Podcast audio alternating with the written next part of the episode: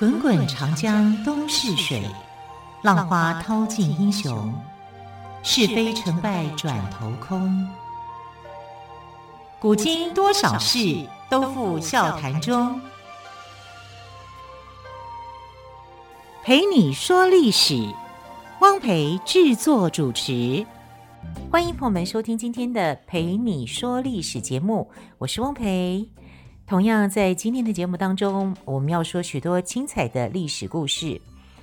好，从节目开播到现在哦，我们说了很多的历史故事。从今天开始，我们来追本溯源一下，也就是我们来聊聊人类祖先的神话。中国是世界四大文明古国之一，历史悠久，有上下五千年的说法。但是我们不禁要问：那最早的人又是怎么样的呢？当代考古学家陆续在中国的云南、陕西和北京等地发现了元谋人（元朝的元哦，谋是计谋的谋）、元谋人、蓝田人、北京人。以及山顶洞人等古人类的化石，为我们揭示了人是由古猿进化而来的。古就是古时候的古，猿是猿猴的猿，人是由古猿进化而来的科学事实。长久以来，盘古开天辟地、女娲造人补天等神话的故事广为流传。尽管我们知道这些故事不可信。但是每每提起远古，我们仍然很自然的会想起这些美丽的神话。所以从今天开始，我们就来聊聊这些有趣的神话吧。今天说的第一个神话故事是盘古用身体创造万物。传说在很久很久以前，宇宙间飘荡着一个大黑团，黑团中，正悄悄地孕育着一位神灵，就是盘古。他就像生长在母胎中的婴儿一样，整天眯着眼睛，呼呼酣睡，睡得是那么的舒坦，那么的香甜。转眼一万八千年过去了，盘古长成了一个巨人。他努力睁开双眼，但却什么也没看到。虽然他使劲地揉着眼睛，还是看不见一丝光明。他不禁恼怒了，开始大喊大叫，狂跳乱撞，希望可以冲破这黑暗的世界。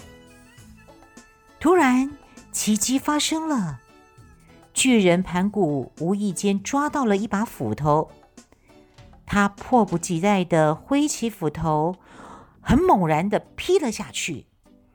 只听见一声巨响，大黑团裂开了一条缝。透过那条很窄很窄的缝隙，盘古终于看到了光明。别提他的心里有多高兴了。可惜还没有来得及欢呼，盘古就又陷入了惊慌。为什么呢？因为那条缝啊，很快就要合起来了。慌乱中的盘古立刻丢掉斧头，发出了一声“吼”的吼声，同时举起双臂。就这样，他手托着天，脚踏着地，巍然屹立。随着盘古的身体每天长高一丈，天与地之间的距离也跟着每天增加一丈。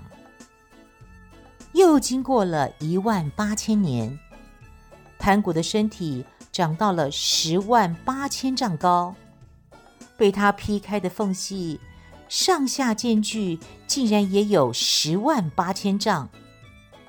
缝隙已经不会再合拢了，盘古终于可以松了一口气。他上下仔细打量着。只见轻而轻的东西冉冉上升，变成了湛蓝透明的天空；而脚下重而浊的东西则慢慢下降，变成了黄褐色的大地。盘古很高兴，可是盘古实在是太累了。突然，伴随着一声巨响，盘古倒下了，而且再也没有起来。临死之前，他发出了吼声，变成了隆隆的惊雷。他呼出的气息变成了风和云。他的左眼变成了太阳，右眼变成了月亮。他的身躯和四肢变成了大地的四极和五岳高山。他的血液变成了江河湖海，经脉也变成了道路。他的头发和胡须变成了天上的星星，皮肤和汗毛也变成了花草树木。他的牙齿和骨骼变成了闪亮的金属、洁白的美玉、晶莹的珍珠和美丽的玛瑙。他的汗水变成了雨露和甘霖。就这样，盘古开辟了天地，化育了万物，人类所生存的世界诞生了。盘古也因此被誉为开天辟地的大英雄。好，谈到盘古哦，那就一定要来谈女娲。女娲的故事，我们就现在来说喽。相传，大英雄盘古开天辟地之后，有一位人身龙尾的女神，在天地间到处漫游，她就是女娲。女娲喜欢花草树木，更热爱那些活泼而富有朝气的鸟兽虫鱼。不过一段时间之后，女娲觉得很孤独，觉得应该给天地间再增添一些什么东西。这一天，女娲来到了黄河边，无意间低头看见自己在水中的倒影，不禁高兴起来，因为她想到了一个主意，要用河床里的软泥，按照自己的倒影的形貌。捏一些小人出来。女娲心灵手巧，没过多久就捏出了好多相貌几乎跟她一模一样的小泥娃娃。女娲朝着他们吹了口气，呼，他们就活了起来耶！会直立行走，也会说话，聪明灵巧。女娲称他们为人。其中注入阳气的叫男人，注入阴气的叫女人。顿时天地间因为有了许多男人和女人而变得很热闹。女娲想让人遍布大地，又觉得自己用手捏的人速度实在是太慢了，就想出了一个办法。他把一根草绳放进河底的淤泥里。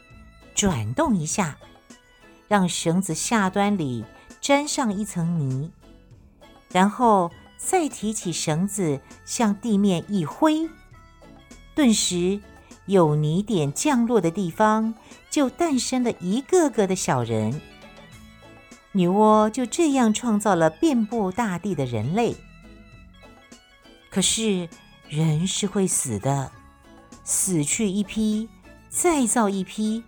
不是太麻烦了吗？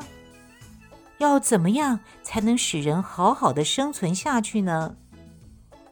女娲苦思又想，终于想到了把男人跟女人配成对，让他们生儿育女，繁殖后代。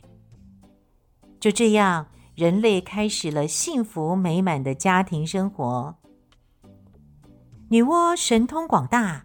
能化成万物，每天至少能创造出七十样东西，因此大地上越来越生机勃勃了。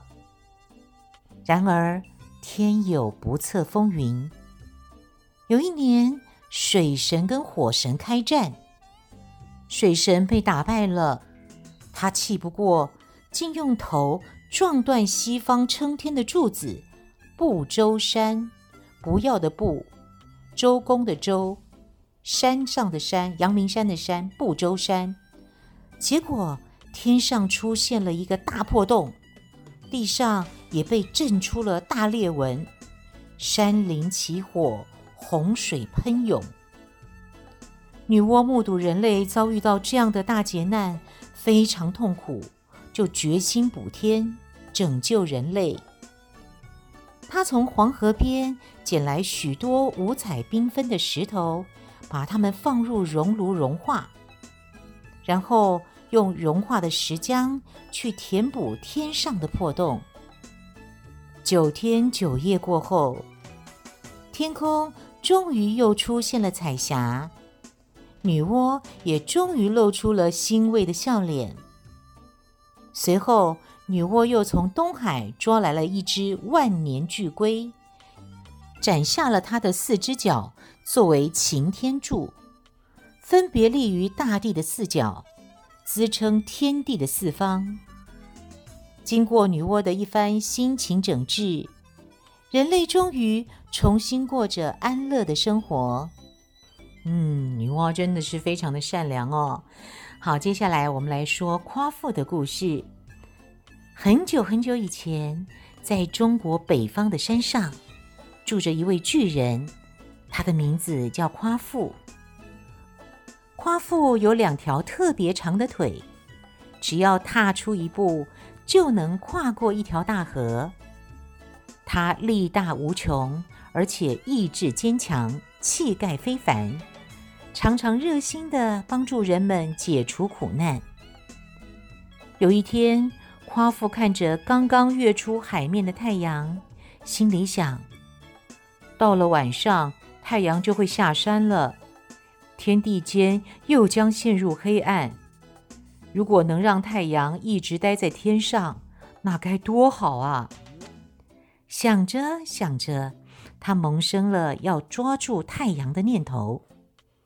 于是，夸父拿起一根手杖，迈开两条长腿。开始了他的追日行动。他像疾风一样的奔跑在大地上，饿了吃个野果，渴了捧口水喝，累了打个小盹儿。他一直鼓励着自己：“快了，快了，就要追上太阳了。”夸父不停地追呀追，整整追了九天九夜。终于来到太阳落下去的地方，鱼谷。看到红彤彤、热辣辣的太阳就在头顶上方，夸父兴奋极了。可是就在他伸手去捉太阳的那一刻，他突然感到一阵无力跟晕眩，他昏倒了。夸父醒来的时候，太阳已经不见踪影。但夸父并不气馁，他鼓足力气，重新出发去追赶太阳。夸父实在是太累了，还没走到一半的路途就支撑不住了，只听见一声巨响，夸父就倒下去了。他望着太阳隐没的地方，慢慢的闭上了眼睛。夸父死了。他的身体变成了一座大山，他的手杖变成一片桃林，结出了很多又大又甜的桃子。后人为了纪念勇敢的夸父，就将那座山取名为夸父山，将那个地方称为桃林寨。路过那里的人，总不会忘记停下脚来歇歇脚。摘个桃子解解渴。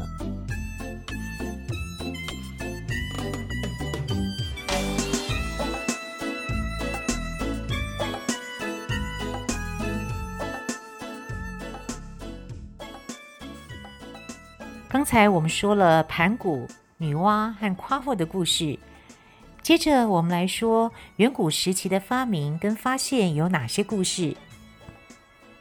我们先来说不断改进的树屋。在遥远的古代，人们还没有房子，只能以地做床，以天为被，被子的被哦，露宿荒原的生活，使他们随时都可能被猛兽伤害。有一天，有一个名叫有巢，有巢氏的有巢哦，有巢的部落首领无意间看到几只鸟在树上筑巢，就受到了启发。第二天，有巢氏带着几个精壮的年轻人来到树林里，他们砍下一些树枝，找来许多结实的树藤，开始在一棵粗壮的树上建造小屋。经过几天的艰苦劳动，第一间树屋终于完成了。远远望去，它跟鸟巢还真的很像呢。有巢氏第一个躺了进去，感受一下树屋是不是很舒适。不过他失望了，树屋太小，住不下几个人，也不方便做较大的起居动作。有巢氏就跳下树来，跟大家商量改进的办法。新方案出来后，大家在有巢氏的带领下，拆掉了原来的树屋，开始重新建造。几天后，更大的树屋建好了，大家可以一起坐在树屋里了。不过，新的问题又出现了。有巢氏发现，新树屋，既不能遮风，也挡不了雨雪，人们怎么能安心住在里面呢？于是他们又一次七嘴八舌的商量着。这一次，他们花了更长的时间思考和研究，终于找出了一个妥善的解决方案。他们将土跟草调和在一起，用来粘合树屋的四壁跟屋顶。这样，树屋就再也不怕风雨侵袭了。半个月以后，一个能遮风挡雨的理想住处终于建成了。有巢氏和大家一起坐在书屋里，分享着成功的喜悦。好，有了房子住，还有一样东西是少不了的，而且非常重要，就是火。在远古蛮荒时期，人们不知道有火，即使后来他们看到自然界里的火，也不会利用，反而感到很害怕，所以他们只能吃生的食物，吃植物的果实还好，可是打来的野兽若是连毛带血吃下肚，就很容易生病。有个叫伏羲的天神，看到人们受到黑暗、寒冷和疾病的折磨，心里非常难过，就决定要帮助人类认识火。他施展神通，在山林里降下雷雨，随着一声巨响，雷电劈在树木上，树木燃烧起来，很快就变成熊熊大火。人们吓坏了，四处逃散。这时，一个年轻人躲在离大火最近的一块石头后面，惊讶地观察着这一切。不久，雷歇雨停，年轻人第一个来到火边。他发现周围的野兽都被吓跑了，一些来不及逃走的，则被烧死在火堆旁，散发着阵阵的香味。他顺手拿起一块被火烧过的野兽肉，放进嘴里。哇哦，太好吃了！接着，他把逃散的人群召集到火堆旁，人们一边取暖，一边分享烧烤过的野兽肉，体认到火的可贵。于是，他们不断捡来树枝，往火上添柴。轮流守候着火种，不让它熄灭。可是有一天，值守的人睡着了，树枝燃尽，火熄灭了，人们又陷入黑暗和寒冷之中。一直关心人类的伏羲氏再一次伸出援手，他来到那个年轻人的梦里，告诉他说。遥远的西方有个遂明国，那里有火种，你可以去那儿把火种取回来。年轻人醒来后，想起梦里天神说的话，就决心要去遂明国寻找火种。他翻山越岭，历尽艰辛，终于来到了遂明国。可是这里一片黑暗，根本就没有火啊！年轻人垂头丧气的想：难道天神只是在和我开玩笑吗？他丧气地坐在一棵碎木树下休息，两眼呆呆望着天空。突然，眼前一闪，有道光掠过，年轻人跳了起来，四处寻找光源。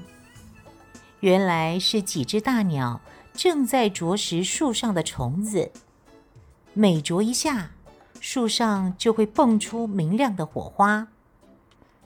年轻人似乎想到了什么，立刻折下一些碎木的树枝，用小树枝去钻大树枝。他耐心地磨啊磨，不知过了多久，树枝终于冒烟了，火花出现了，找到火种了，找到了！年轻人兴奋不已。一回到家乡，他就把这种钻木取火的方法传授给族人。从此，人们再也不用害怕黑暗跟寒冷了。族人为了表达敬意，推举年轻人做首领，并称他为“燧人氏”，意思是取火的人。好，聊完了燧人氏，接着我们来聊。尝百草的神农氏，在远古时期，人们常常生病，但因为还不知道要如何对症下药，所以就只能硬撑。撑过去就好了，撑不过去就只有一死。传说神农氏为了帮助人们医治病痛，决定尝遍百草，以了解各自的药性。